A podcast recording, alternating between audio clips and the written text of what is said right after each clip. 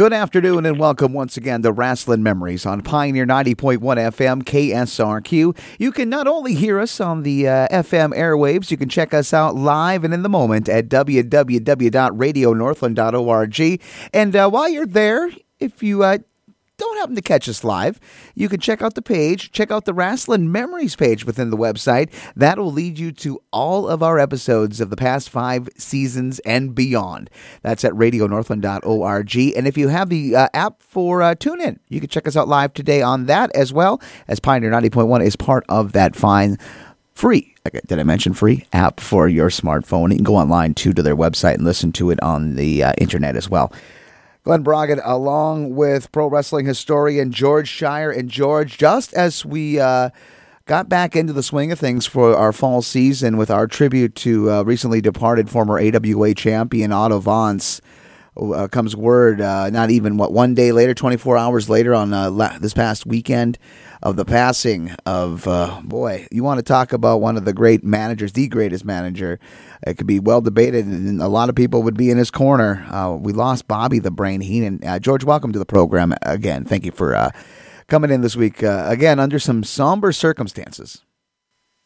Well, it's always a pleasure to be on, Glen. And yeah, sometimes it's it's somber. You know, if we look back, I know you mentioned all the many many shows that we have done over the past. Uh, we're in our sixth season now, as you've pointed out.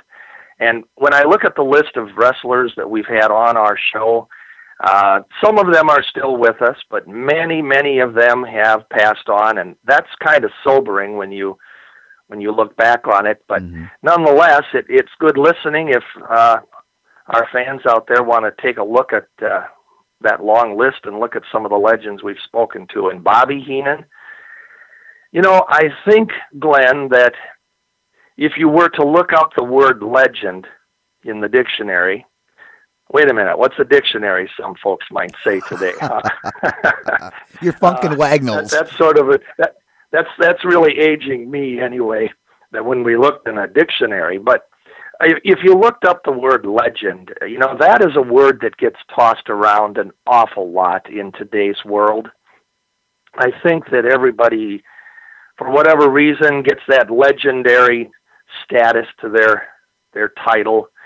And, you know, sometimes it's very, very warranted, and other times, you know, it's just putting somebody over, and then, you know, they may not be as legendary as they're being put up to be. That certainly and I, I know you'd agree with this, and you saw Bobby Heenan a lot less than I did. I mean, only because of your age and coming into wrestling, you know, later. So your your look at him, if anything, on older stuff, you'd have to be looking up. But mm-hmm. um, if you looked at the word legend, I think you'd have to attach it without any argument to Bobby Heenan. Wouldn't you agree? Oh, uh, you know, above and beyond Bobby Heenan, legend. I mean, that's just a no-brainer, wouldn't you think? I mean, for all the things that you mentioned, and uh, you talked about me. Uh, I started watching Bobby in like 1982, around that whole Otto Wanz thing. Uh, yeah, I, I came yeah. in a little bit late to the party, but I recognize uh, Bobby as a legend from uh, from my start about 35 years ago watching wrestling. I mean, the guy was instant connection to you. You gravitated to the TV when this man was on. George, legend that's uh, just a small meaning to what this man brought to the pro wrestling career. You put that in all capital letters when you say it. Oh, definitely, definitely do. And you know, I had the opportunity, as you know, I, I started following wrestling in the late '50s, and I have, you know, I had the opportunity, and I have had the opportunity to see so many of the wrestling managers through the decades, and I could name you some that I that were good on the microphone and and they just seemed to have that boy I hate that guy type persona, you mm-hmm. know, that would draw the fans to the arenas. And I mean guys like Wild Red Barry and and uh Gentleman Saul Weingeroff and Bobby Davis and we had locally here Bob, um, Professor Steve Druck in the 60s and I mean, there were, ju- and I, I just named a couple. There were so many that were so good. But the one thing that I can honestly say that in all the years and all the managers that I had the opportunity to see, none, and none is in capital letters when I say that, none were as good as Bobby Heenan. He seemed to have uh, just such a natural wit, such a natural. Uh, he was so fluid in, in how he did everything, how he talked, and how he worked around the ring with his wrestlers. And you know, when and we should also point out that Bobby himself was quite the accomplished wrestler, though he never had any real wrestling training. He never went through a Verne Gagne camp or a Boris Malenko camp or a Stu Hart camp or anything. He picked it up. He just had that. He was a lot like Ray Stevens, who, by the way, was his personal favorite wrestler growing up as a kid. So you can see he molded himself after somebody really good. Oh, absolutely. What a template, yeah. Yeah. And but Bobby as a wrestler, you know, sometimes that part of his career gets overlooked. Certainly, of course, it did when he when he ventured on to the WWF in uh, 1985, because for the previous 18 years before entering WWF, which, uh, with all due respect to uh, the the generation from 85 to the present, that was the only Bobby Heenan they ever had a chance to see. And 18 years before that, so we're going back to 1967, and actually it was even earlier than that. He was around in 1966 when uh, he kind of got his feet wet. You know, he passed away at 73. So you do the math and go backwards. We're talking about an early 20 something kid here who was already irritating people beyond belief at the wrestling matches. And he was doing it really, really well, like he'd been around already a long time when he first entered. And if you ever get a chance, and I know you search the internet and YouTubes and different video things, if you ever get a chance and there's some clip out there from Bobby Heenan on an early uh, tape, you need to watch it. Mm-hmm. Uh, you mentioned it, uh, Bobby. Though I mean, before he got into the the pro wrestling business, uh, you talk about living a pretty hard scrabble life. I mean, he ended up leaving school at a young age to uh, help support his mother and grandmother, who helped uh, had had a hand in raising him. So this guy was no uh, no no stranger to hard hard times, but he was able to kind of parlay that and get into the right place at the right time.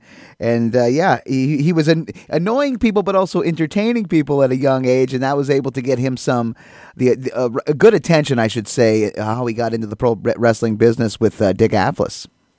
Dick the Bruiser. Well, and you know, when you mention about his early life, Glen, you know, there there are two kinds of people in the world. There are there are those that have a have a hard struggle in their lives growing up and maybe into their adult lives, and many of them, uh, you know, just because of situations, whatever it is, they don't overcome it, and and life gets even tougher and tougher and tougher for them. And then there's that other select group that they go through the hard times, you know, and as you mentioned, Bobby Heenan, he had to quit school, and we're talking, you know, back in the in the 50s and the probably the early 60s had to quit school and take care of his mom. He was a single parent, had to help her with grandma, and life wasn't easy for him. And he he learned how to uh, overcome that and realize that you know he can make something of himself. He was kind of fortunate because he lived in the Indianapolis area, which during that time frame was a little bit uh, pre Dick the Bruiser era when uh, Bruiser and Snyder took over the Indianapolis territory, which became the World Wrestling Alliance. Uh, and then afterward, or before that, you know, there was wrestling there, and I'm sure that's when Bobby had a chance to see Ray Stevens and, and different things in, in Indianapolis. But he had that opportunity to uh, live close to Dick the Bruiser. And of all things, he used to cut Dick the Bruiser's lawn as a kid. Oh wow! I mean, when you just think about that, that gives you goosebumps. Because growing up, you know, if I said I lived next door to Dick the Bruiser, I think that would be pretty cool. Any wrestler, you know. Oh, you'd be the envy of the kids in your gang if you uh, lived close to, to Dick the Bruiser. But then, uh, would you? You'd be a slight bit intimidated right away if you're, uh, uh, you know, mowing his lawn. You know, but I guess Bobby, he probably just rolled with the punches back then. But you didn't, you didn't get that spot over there, kid. exactly, and you know, then he had the opportunity because he knew Dick, and and uh, Bruiser would uh, allow him to work at the uh, our auditoriums for the wrestling matches. He could he was working at the concession stands for a while and selling cokes and hot dogs. And then when you think back, you think, geez, you know, did I buy my hot dog from Bobby Heenan? I mean, I was oblivious to that fact at the time. You know, this was just this kid behind the counter. You know, and but here it was. He had that early uh, exposure in the auditorium, and then Dick gave him the Dick the Bruiser gave him the opportunity to start carrying the ring jackets back to the uh, locker rooms after the wrestlers were introduced in the ring. And you know, again, if you want to kind of paint the picture, uh, wrestling being a little bit different back then, wrestlers, you know, as you and I both know, they didn't enter the ring to the uh, entrance music that they do today.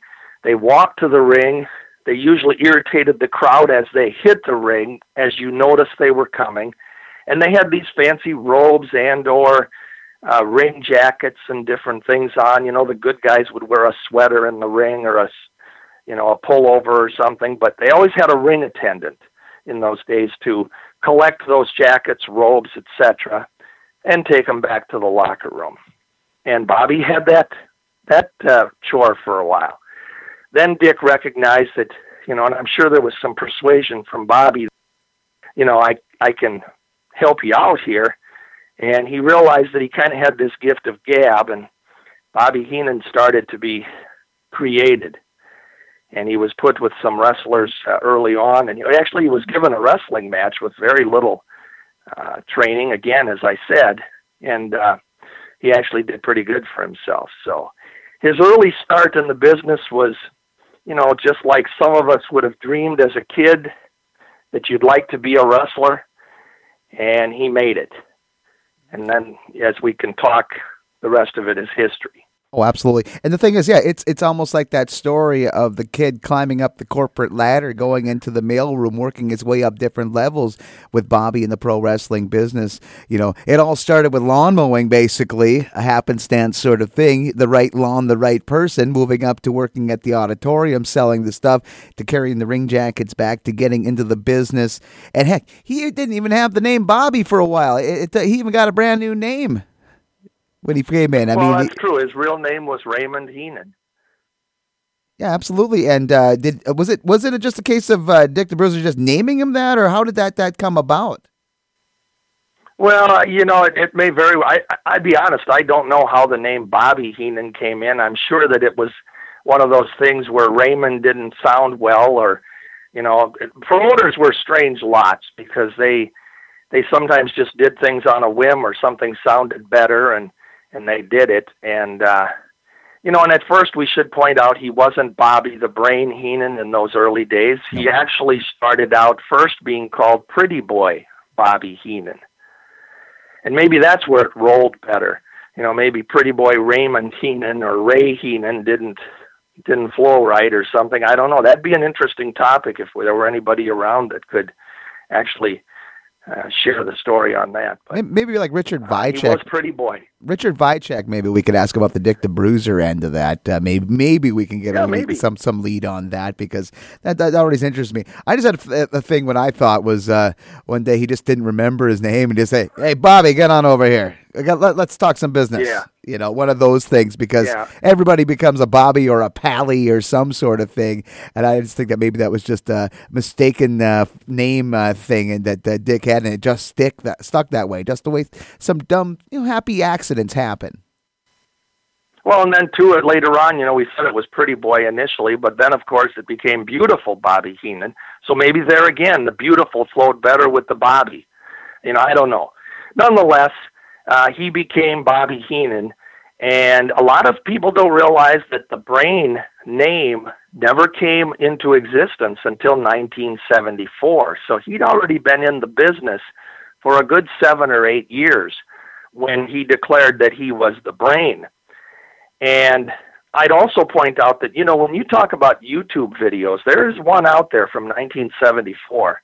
And it was when Ray Stevens and Nick Bockwinkel had lost the AWA title to Crusher and Billy Robinson for a short couple months.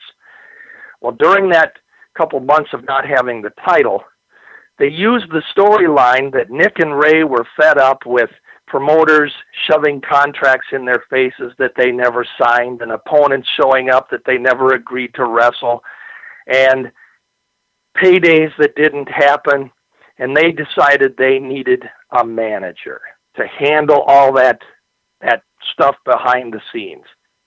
Now with that said, Bobby Heenan never did any of that. He was just he was just a figure. He was another wrestler, manager on the card. Uh, he didn't do any of that stuff, but it was good for the storyline that he was going to get Ray and Nick's title back for them. And on that particular video, they, Nick and Ray were wrestling the High Flyers, who were a very young team at that point in time. And uh, Bobby Heenan is introduced, and if you listen to his his little spiel, he says, "I am Bobby the Brilliant One." Yep. Heenan. So the brain didn't quite come out. And he even made the comment in that same inter- in that same segment that because I have a brain. Well, then it was shortly, you know, as it progressed very quickly, he became Bobby the Brain. Mm-hmm. And the brilliant one just didn't work flow well, and so Bobby the Brain Heenan. Yeah, that, that, just has a better way of rolling off the tongue. Let's go back to what Bobby's uh, seasoning in the pro wrestling business uh, in the WWA. Uh, he worked both, like you said, as a wrestler and as a manager. Uh, let's talk about some of his earlier charges when he was uh, first starting up. And uh, I was looking through some research, and uh, I didn't realize that he uh, had managed at one time Angelo Poffo. I knew about the Chris Markoff, but Angelo Poffo he, he, managed as well as the Assassins. Well, a, a, variation of the Assassins. Tell us about some of the guys yeah, that Bobby worked with. Yeah, yeah. Tell us some about some of those guys. the Assassins the uh, the assassins there for fans that are thinking it may have been Jody Hamilton and Tom Renesto of the famous team. It was not. It was uh, Guy Mitchell and Tiger Joe Tomaso, who was a seasoned uh, veteran at that point in time. This would be about 1965 66 era. And they had masks on. And uh, just to mention of Guy, Mitch, Guy Mitchell, you know, he even worked a little bit in his career as Guy Heenan playing a brother to Bobby Heenan later on, although they never teamed together as a, a brother team. But he did wrestle as Guy Heenan. And Guy Mitchell, of course, was really John Hill. That was his real name. And he uh, he became Guy Mitchell, the Stomper. He became Gentleman Jerry Valiant, and many other names uh, throughout his career. A, a great, great worker in his own right. So back to Bobby Heenan. Yes, he did. He managed them. And then he did. He went on to, in 1966 67, uh, Bruiser put him together with Angelo Poffo, who was the daddy of Macho Man Savage and Lonnie Poffo. And Poffo's partner was Chris Markoff. And they were dubbed the Devil's Duo. That was the name they used actually one of the first tag teams, or not probably the first, but one of the first teams that actually had a name to their team. You know, most teams were just two guys and that was it, but this was the Devil's Duo. And Bobby Heenan was their first manager. And uh, Poffo had blonde hair, and of course Mar- Markoff had blonde hair, and and just as their name would imply, they were evil. And Bobby Heenan was in their corner. Mm-hmm, mm-hmm. And Bobby also, you talked about Guy Mitchell, uh, of course, uh, went on also worked as Jerry Valiant. Bobby worked with, with the Valiants uh, at some point during his run in the WWA, as well as the team that he'd revisit uh, in the AWA. Some of the guys, uh, we're talking about the Blackjacks. So he's got into some pretty good company and some really uh, varied workers to, to learn with and also kind of get his himself over as well as his charges. Well, and his really big break came – in 1969 when he was put together with Jack Lanza. And a little bit about how Jack Lanza evolved into the blackjack role. You know, Jack started his career in the early uh, early 60s, trained by Verne Gagne, another great wrestler out of the Gagne camp.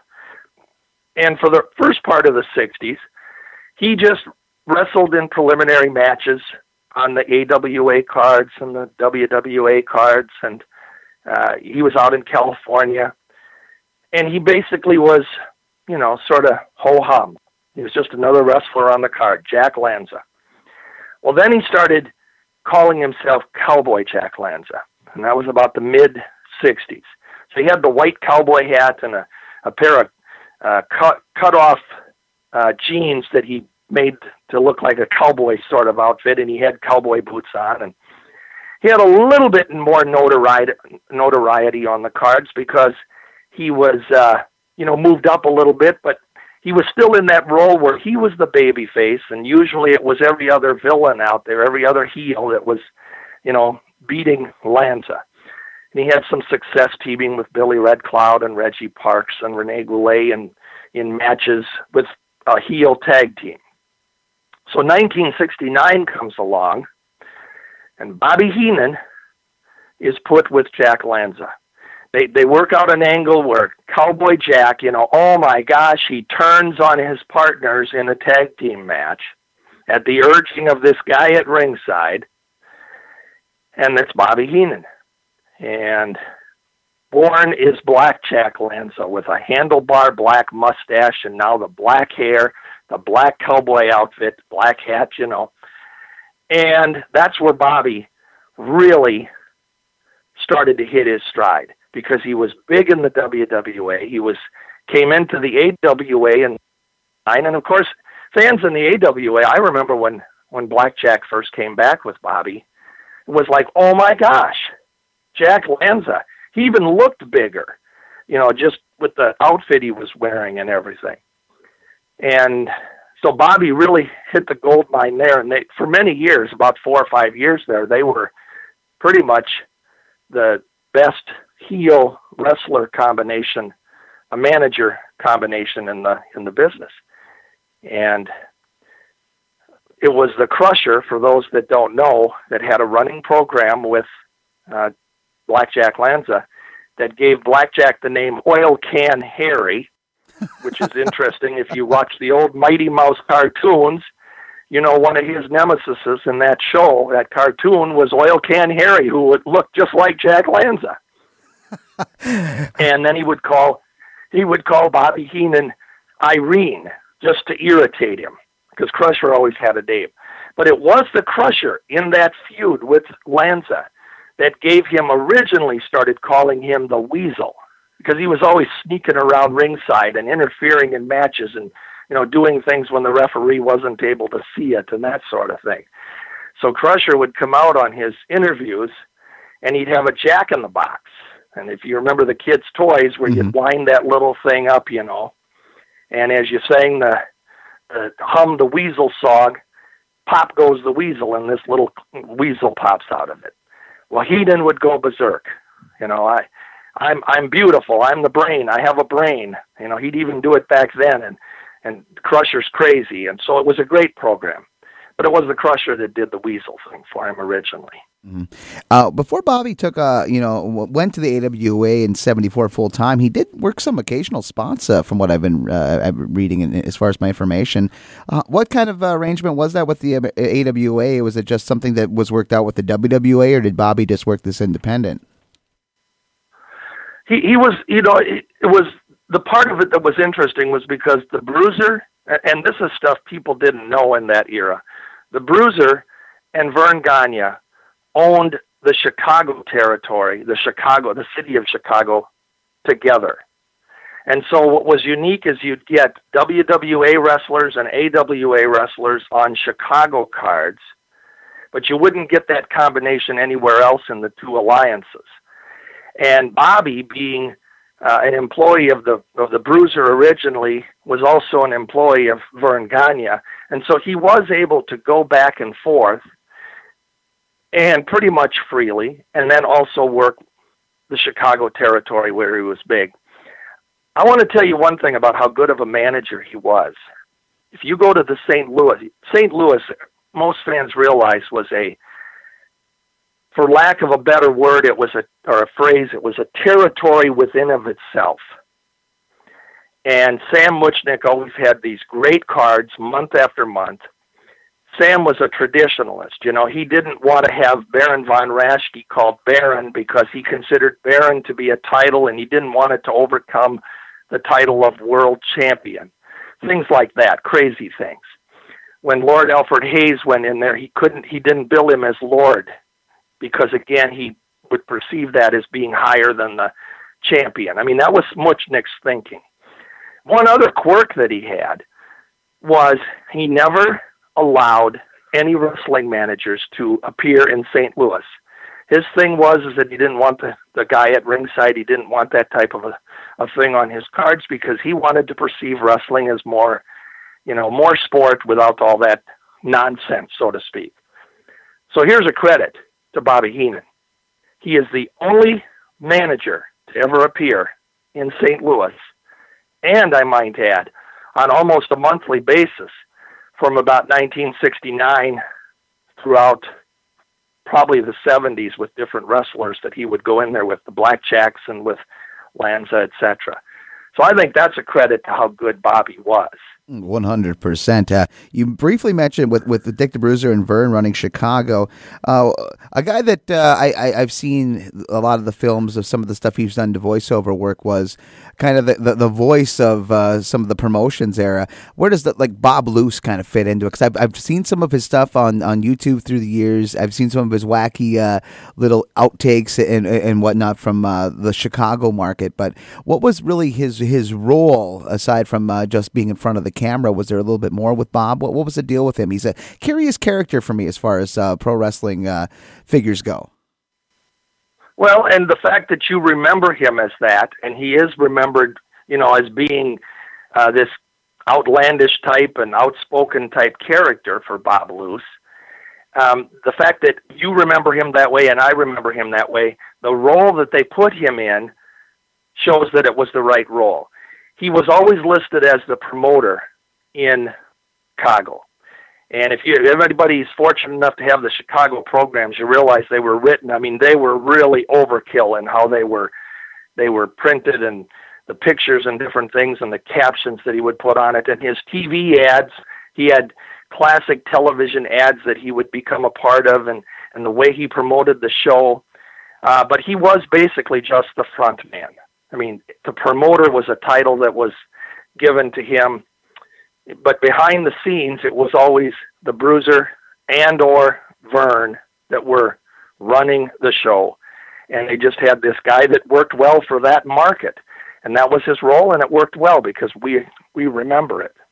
Oh, oh, most certainly, and of course, uh, towards the end of uh, his run in the '80s, uh, some of the clips I've watched from there, it talks about he he had a, did he uh, from what I heard he had a, a decent uh, mem- Hall of Fame memorabilia collection uh, of, of, pro wrestling stuff here that just in recent years was was sold, I think, to Billy Corgan. At least a part of it was, as far as some of his I don't know about the films, but some of the the stuff that he had with his little Hall of Fame exhibit that he had in Chicago for a while. Well, he used to do that. You know, they they always promoted the cards at the International Amphitheater, which was quite the famous uh, wrestling auditorium of the day. You know, if you name wrestling auditoriums, you get Madison Square Garden, and you get the amphitheater in Chicago, and the Cow Palace in San Francisco. And I mean, there are just some that are sort of legendary in their own right.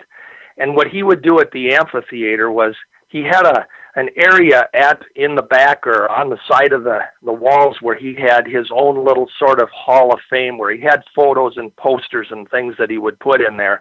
And it became a thing that fans enjoyed going to see as part of going to that auditorium. And it was stuff that he had collected. And you just mentioned where it went. I i guess i didn't know that. So it's i guess i'm happy it's still out there whatever he had that it was was preserved. And someone has it. That, that makes me feel good. Mm-hmm. Well, we're going to go back to Bobby Heenan now, George, and I want to talk about what before that transition for Bobby to go to the AWA, what was the tipping point for Bobby and, and Dick the Bruiser to part ways, and and what kind of and that kind of led eventually here to 1974. But what was that? What happened there? Because there was, I mean, for many years, Bobby had a pretty good, pretty good stronghold, uh, you know, in the WWA, managing his charges and was doing quite well, and things seemingly uh, on the surface seemed to be going well until this split. What what was the tipping point? Well, I think what I'd like to have fans do is you had mentioned Richard Vicek a little bit earlier in our show, mm-hmm. and Richard Vicek did an outstanding book with a lot of research, and it's really a lot of knowledge put into that book. I would like to encourage them to get Richard's book. It's simply titled Bruiser. It's available through Crowbar Press. And I, I think what you'll be able to read in there is you know, as in any relationship, there are ups and there are downs and there are rocky roads. And as the Bruiser and Bobby Heenan worked together for a long period of time, naturally, as it sometimes happens, there was some friction, there was some disputes between the two of them, and a lot of it's talked about. And I think I'm just going to leave it where go to go to the Bruiser book and get the story. But they had a little parting of the ways. And for a while, you know, obviously Bruiser could go to Verne. Verne, I guess if you talk about mainstay wrestlers, which I've always referred to wrestlers that stay in a territory for a long time, Bobby Heenan became one of those mainstays, though not all the time here in AWA, and though not all the time in WWA, but he was a mainstay.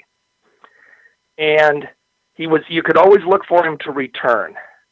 I had a I had a fan ask me the other day, coincidentally, why did why did Bobby Heenan leave the AWA in 1979 and he went to Atlanta for a, a whole year and was working down there.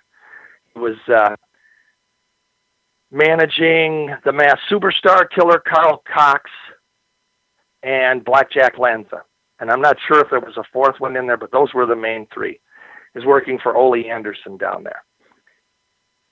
The storyline in the AWA was Bobby Heenan has been suspended. Stanley Blackburn has had his final final issue with him, and he's suspended indefinitely. The key word indefinitely. So that leaves the door open if you thought about it. Well, really, what was happening behind the scenes was Ole had asked Verne if Bobby could come down. Verne thought, you know, I've used Bobby now for five years because he had him since 1974. And this is a chance for us to, you know, have him go away for a while. And fans can be excited or unhappy when he does return, but they'll be happy that he's gone for the present because he was suspended. You know, he finally got got his due. And of course, in those days, you know, Glen, people didn't know that when he got suspended that he showed up someplace else. They yeah. just figured he was out of work. I mean, that's that's at least the illusion they had you believe because wrestling was promoted that way. So Bobby Heenan was gone. The one thing that was never mentioned was that Blackjack Lanza seemed coincidentally to be gone too. And he was never suspended. He just didn't appear anymore. But he did go with Heenan down to Atlanta. And for that year down there, and I should point out that even for a little bit during that year, the Crusher was down in Atlanta. That's what I was going to ask you about the about the Crusher being yep. down there as well at that same time. Uh, how long was he down there during Bobby's one year run with uh, Georgia? Well, his his stint down there was a lot shorter. I want to believe, without looking at results, that it was probably only about three or four months, not and not consecutive. It was more making appearances, but they did bring him down there because the Crusher could work so well with Heenan, and fans will remember that. I think for a brief time there, Heenan team or not Heenan Crusher teamed up with uh, Wildfire Tommy Rich, and they had some confrontations with the Heenan family, but that that just helped the Atlanta promotion. And when then when Bobby comes back after that suspension, then you've got him fresh, and that's what promoters would do. They wanted their wrestlers to be fresh. They wanted them to be oh my God, he's back, or you know that sort of thing, and whatever new nonsense he's getting himself into. And Bobby just his gift of gab and his wrestling in the AWA. If you name the mainstays, I think you got to put his name next to the Crusher and Verne Gagne and Mad Dog Vachon and Nick Bockwinkel as your primary ones. Larry Hennig, another one, but Bobby Heenan has to be in there because mm-hmm. he was he was here, and fans remember him throughout. Let's talk George. Do you remember, Glen?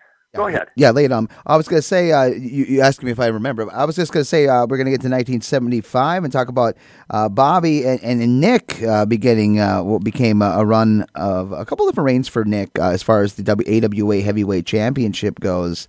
And around that time, too, when Bobby got in, he formed what became known in various lineups as the Bobby Heenan family. The first true, what was that first true stable uh, like, and who was in there, as well as talk about uh, eight, you know getting in with Nick and this on the singles end with the uh, t- the world title around seventy five. Well, you know, you always had Heenan and Lanza, and then you had Heenan and the Blackjacks, and then you had Heenan and the Valiants. Though not all of those uh, tag teams were active in the AWA during Bobby Heenan's managing them. They did appear here, the, the Blackjacks much later in the 80s, the Valiants in the mid 70s, and they didn't have Heenan, of course, but Heenan managed all of them. And in each of these little uh, managing roles, he always had a family. But in the AWA, which most fans will remember that are listening to our show, you know, for a while he had Big Boris Brezhnikov, who WWF fans during that time frame would remember as Nikolai Volkov.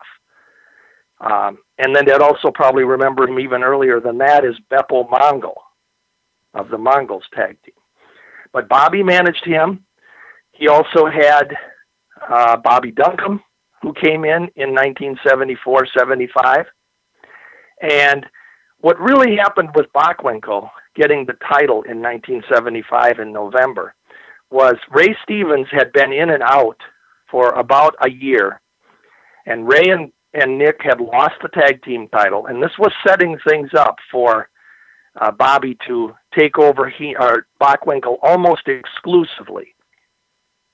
Let me ask you this, Glen. Sure. Was Bobby Heenan at ringside when Nick Bockwinkel won the title? Now, George, I'm going to use uh, uh, uh, some some guessing here because I was not around, but I am. I'm going to say that. Uh, well, yeah, you got. I got to put out the disclaimer here, uh, man. Uh, I would say in that time, I would say no, he wasn't there, and then they eventually just kind of penciled it in and and did did the post interview stuff. I'm going to say no, but well, the the the interesting thing is is that after Ray and Nick lost the title, the tag team title Bobby Heenan was still there managing uh, Nick Bockwinkel. But on the night of November 8th, 1975, when Verne passed the torch to Nick for the title, a lot of fans, and I've seen it written this way, that Bobby Heenan at ringside, or with the help of Bobby Heenan, Nick Bockwinkel got the title. And I was sitting ringside, front row, and I'm here to tell you, and anyone who says differently, that Bobby Heenan was not at ringside with Nick. However, there was somebody else that was at ringside with Nick that night, and that was Bob Duncum, Bobby Duncum.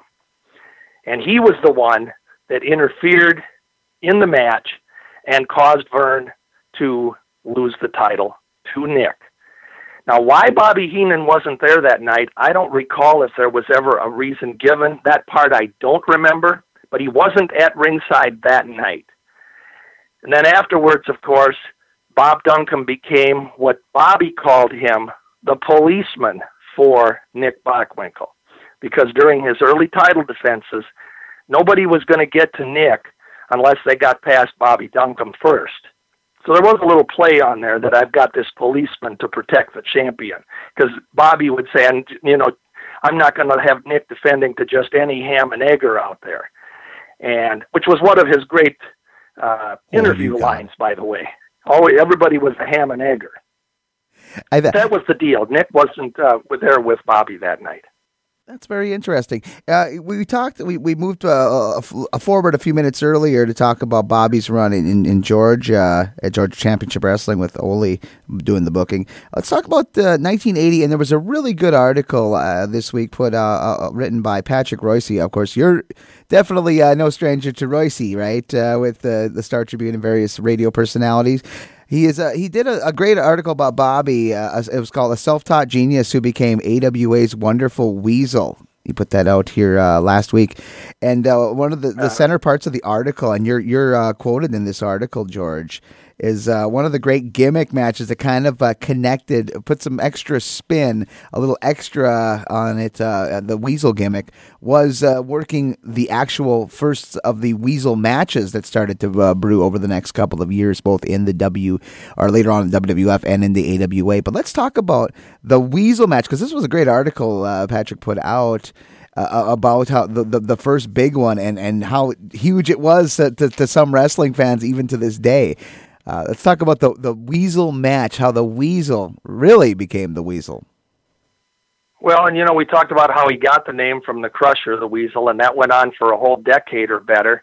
And he was the Weasel. A lot of people would say, you know, Bobby the Weasel, I, Bobby the Brain Heenan. They would always try to correct themselves, the announcers. Of course, that was on purpose. But the Weasel thing had escalated to the point where, and let's point out Bobby's genius here.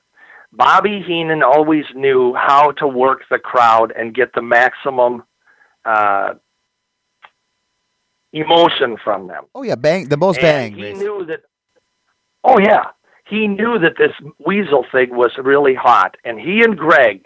And let me stop right there and say this: Bobby also went to Verne and Greg on more than one occasion and said, "Let me work with this guy, or let me work with this kid." And I will get him over and I'll give him a chance. And ironically, early on, Greg Gagne was even one of those guys. Let me work with you. Because, you know, Greg always had his own distractors because he wasn't as big as a wrestler should be in some eyes, and he wasn't Verne Gagne, and so on and so on. So Greg working with Heenan became a natural.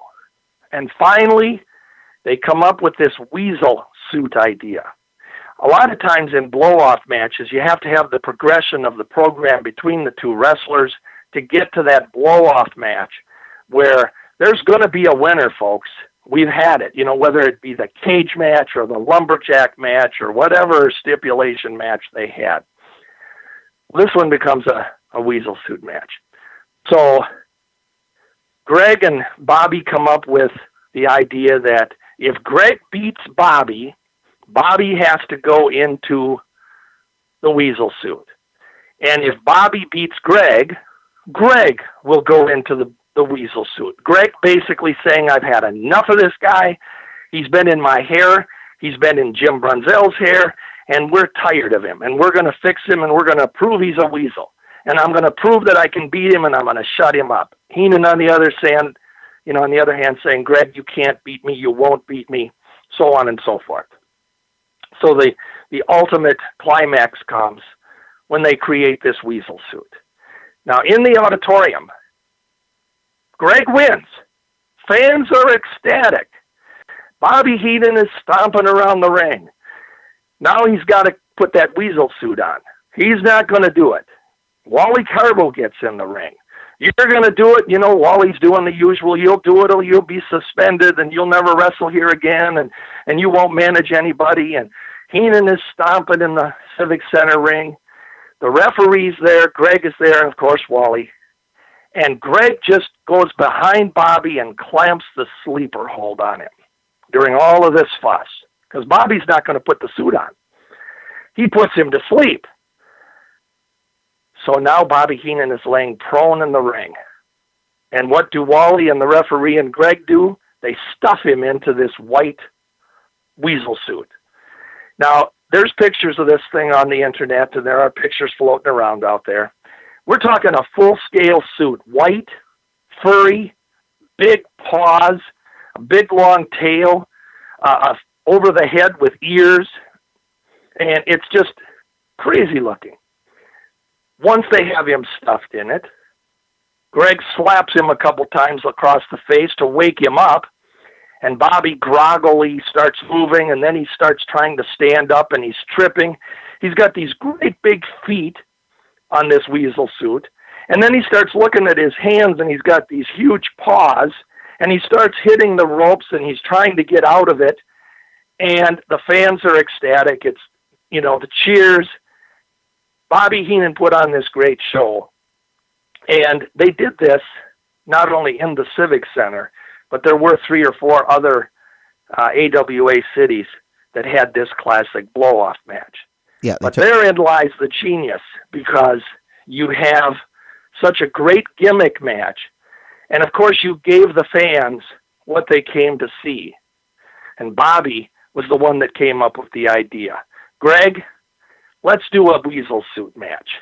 And when they first went to Wally Karbo and said, "We need to have a weasel suit made." Made, you know, a what? Well, there you go. yeah, the the, the and Bob, it's out there. There are some videos out there. Oh, with Bob Bobby flopping around in that suit. I mean, Bobby, man, that guy took the bump. He he, the Bobby Heenan bumps were were amazing because the way he would just flip himself around, it was just like a, a rag doll. He had just the right spots at the right moment, and that weasel suit is another clear indication of when uh, of a great moment with Bobby, just bumping around himself. People talk about people so good that in the ring that they work with a broom. Well, Bobby just worked with himself. He could flip around in an old weasel suit or just flip on a rope. Bobby was good against with himself, basically. Oh yeah, and Glen, I'm sure you remember this. Do you remember when a wrestler, whoever his opponent was, would would give him a solid, you know, punch across the face or whatever it was, and Bobby would just do that flip like a 60 degree turn before he'd hit the mat. He was so good at it, and his fluid motion when he'd be thrown into that turnbuckle, and he would do that flip over the top rope bounce onto the ring apron, and then down to the floor. Now, fans can recall that Ray Stevens did that really well. Mm-hmm. And Ric Flair had his own version of it later on, and, and Ric did it probably in every match he ever wrestled after that. But Bobby didn't do it that often, but when he did, it was like, oh my God, he's going to kill himself. The way he would go over that rope and hit that turnbuckle and go over that rope, and it looked so real. And Bobby had that ability. And he never, I said this to somebody earlier this week. I said, you know, I wonder if Bobby Heenan even knew how good he was. It probably was just so natural to him. And I use the analogy, Glen. You know, we've all known uh, talented artists who can draw so well and create characters on paper and do it so well. And I look at him and I say, I can't even draw a stick man. You know, I have no talent at all. But those artists, I knew one guy many years ago who had such talent drawing cartoons and characters. He he just went, it's no big deal, man. I, I don't know. I don't know what the fuss is. You know, he didn't realize that that was something special. And I, I just wonder if Bobby was one of those elite like that, where he even knew his own genius. And then let's talk about that weasel thing a little bit more.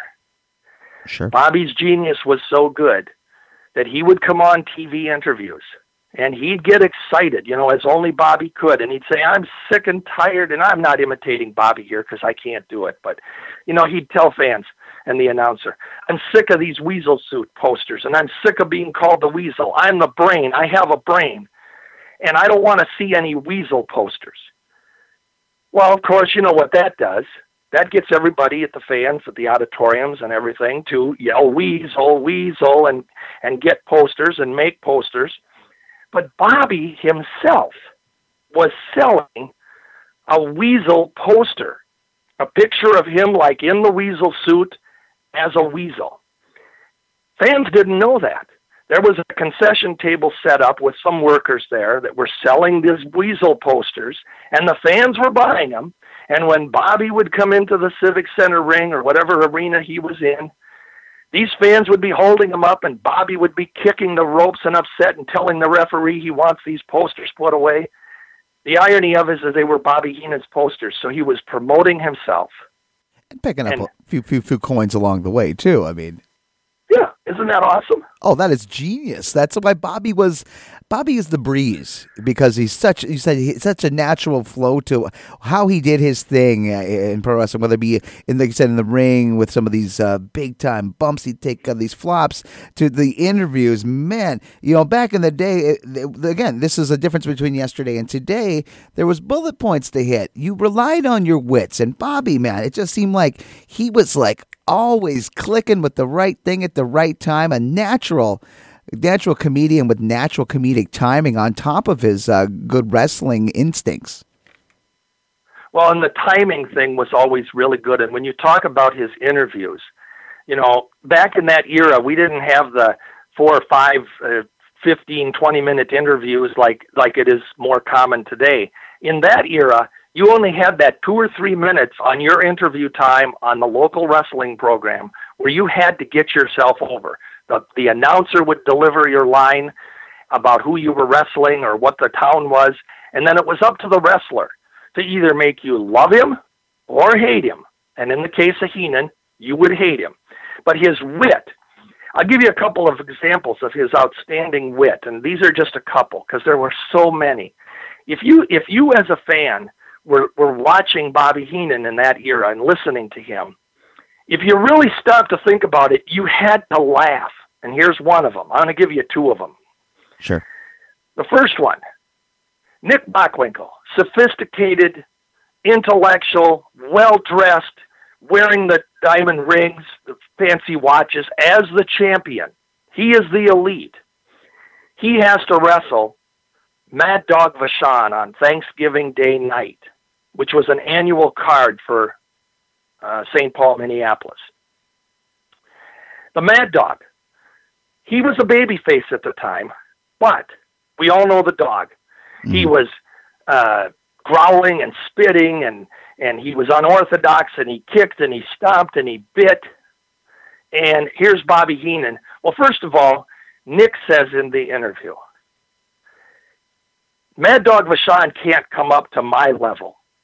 He's been in the gutter so long, he can't come up to my level. But if I have to face him, I will go down to his level for one night and I will beat him and keep my title. Bobby Heenan chimes in.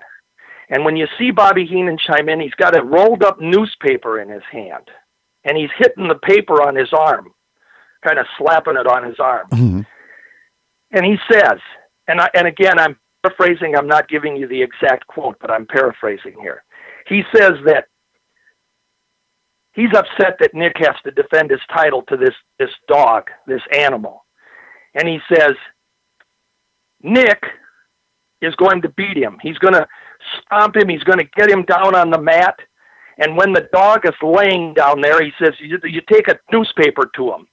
And he says, and what we're going to do is we're going to kick the dog's teeth out. Both of them. now, I only stopped because Bobby Heenan didn't stop after he said both of them. He continued to rant. But I, I stopped because I wanted you to hear those two words, both of them. And therein lies the humor and the wit.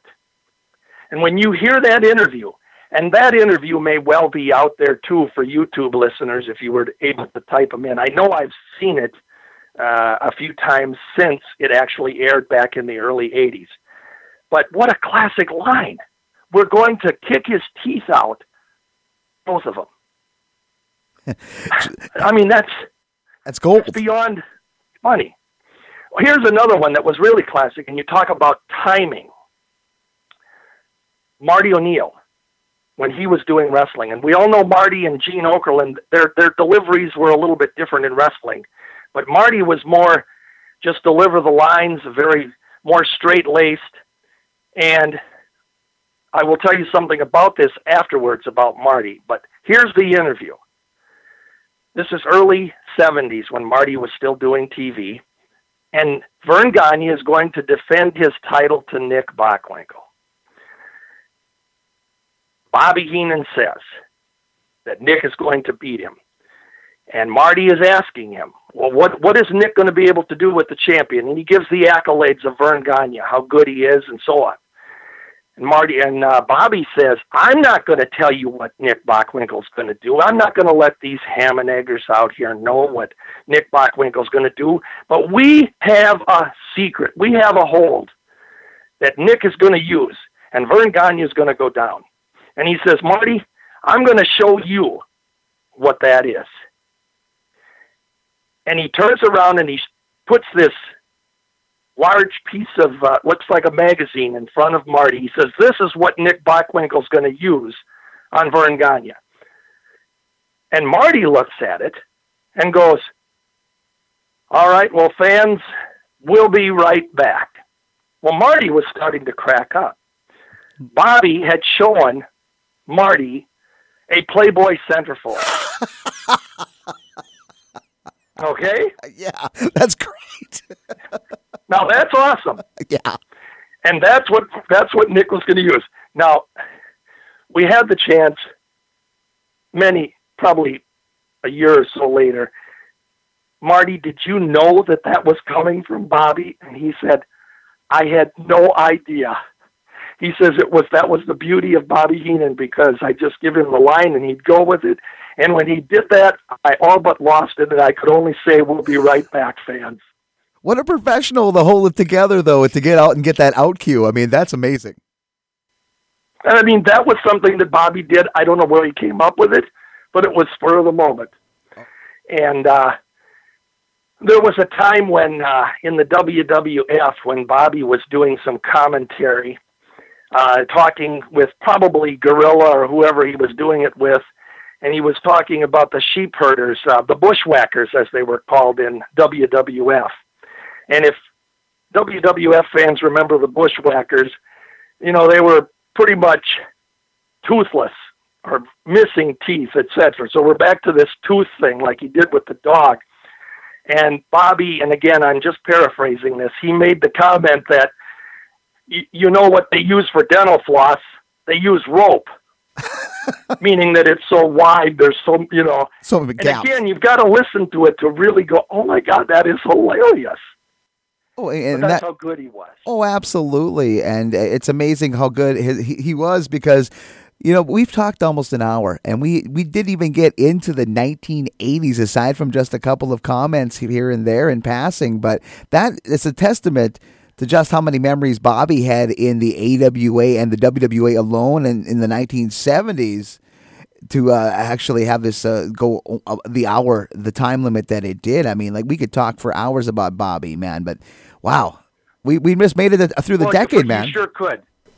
You sure could. And, and let me say this: the WWE showed a, I want to say it was a four or five minute video tribute this past week on Monday Night Raw, and I will give them credit as usual. Their video production was good. It, it was a nice presentation. But here was the rub, Glen if you watched it, there was not one single reference to Bobby Heenan before he went to the WWF WWE. There was only video footage of him in the WWE. And and what irritated me about that was that they just took 18 years previous Bobby Heenan, all the classic Bockwinkel, all the classic Stevens Bockwinkel, Lanza, Brezhnikov, Bob Orton Jr., Super Destroyer Mark II, Jesse Ventura, all these guys, Lars Anderson, Larry Hennig, Harley Race, that he had managed in the AWA and or WWA, and they totally ignored it. That frustrated me. So what I've been doing when I've been talking about Bobby Heenan this past week is I've tried to share Bobby Heenan before he hit the WWFE and show the genius of this man that it wasn't WWE that created this great character. And they also showed in their video the Weasel Suit match. However, it wasn't Greg Gagne. It was WWE footage of the Ultimate Warrior stuffing Bobby into the Weasel suit. Yeah, that's a shame so because there again, that's a guy, George, that treated Bobby terribly in the ring. So yeah, they they showed that stock clip, but that kind of irked me. Yes, I know the Warrior's been gone, but you got to face, you know, remember the fact that the Warrior roughed him up a lot in those matches and probably exacerbated what you know was already probably a pre-existing condition with his neck and, and, and messed up Yep. his in-ring stuff. Yep, exactly. And that was the reason I got upset with the WWE's tribute. However, and I don't want to bash them because we all know that it, wrestling's different. But it was not the kind of tribute that you would give to somebody if you're going to truly give them a tribute. If they weren't going to do anything else with the with the previous 18 years, I would have rather they just put at the beginning of their program a picture of Bobby Heenan and his passing in memory, that sort of thing, and left it alone because that would have been better for me than to have them eliminate and show only what they want fans to see. It's, and a, that was not the Bobby Heenan that I remembered. it's an unfair revisioning of As history. we end, as we end very quickly, we all know that Bobby suffered for a good 10 to 15 years with his throat cancer. Suffered more than any human should have to do. No one, no one should have to go through that type of. And if you've seen pictures of him at the end, I mean, there was no no resemblance of Bobby Heenan at all. It was a completely different person. He lost his ability to speak. It's a sad ending.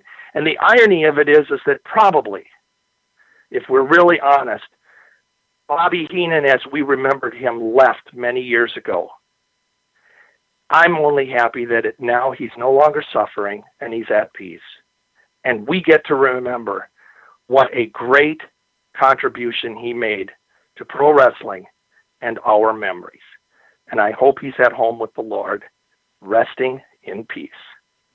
And also, I think he made his uh, morning start time uh, to get on t- on TV in the sky for Verne. Yeah, I think he made it just in time. Oh, I'm sure. I'm sure. George, it's always wonderful to uh, share memories with you, even during the saddest of times.